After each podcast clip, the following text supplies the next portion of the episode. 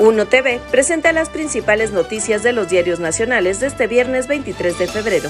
Milenio Diario, llamados por el clero, narcos pactan en la Sierra de Guerrero. Representantes de los cárteles de los Tlacos y la familia acuerdan no irrumpir en territorio rival. Funcionó la mediación de obispos. Excelsior, Morena sube y baja sus plurinominales. Les agarran las prisas a los partidos. Mientras militantes como Rafael Barajas y Jesús Ramírez quedaron fuera, se hizo espacio a Javier Corral, Manuel Espino y Cuauhtémoc Blanco, entre otros.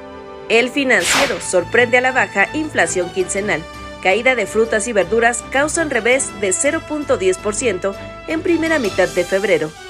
Finalmente, el economista, crecimiento del Producto Interno Bruto se moderó en 2023, cerró en 2.3%.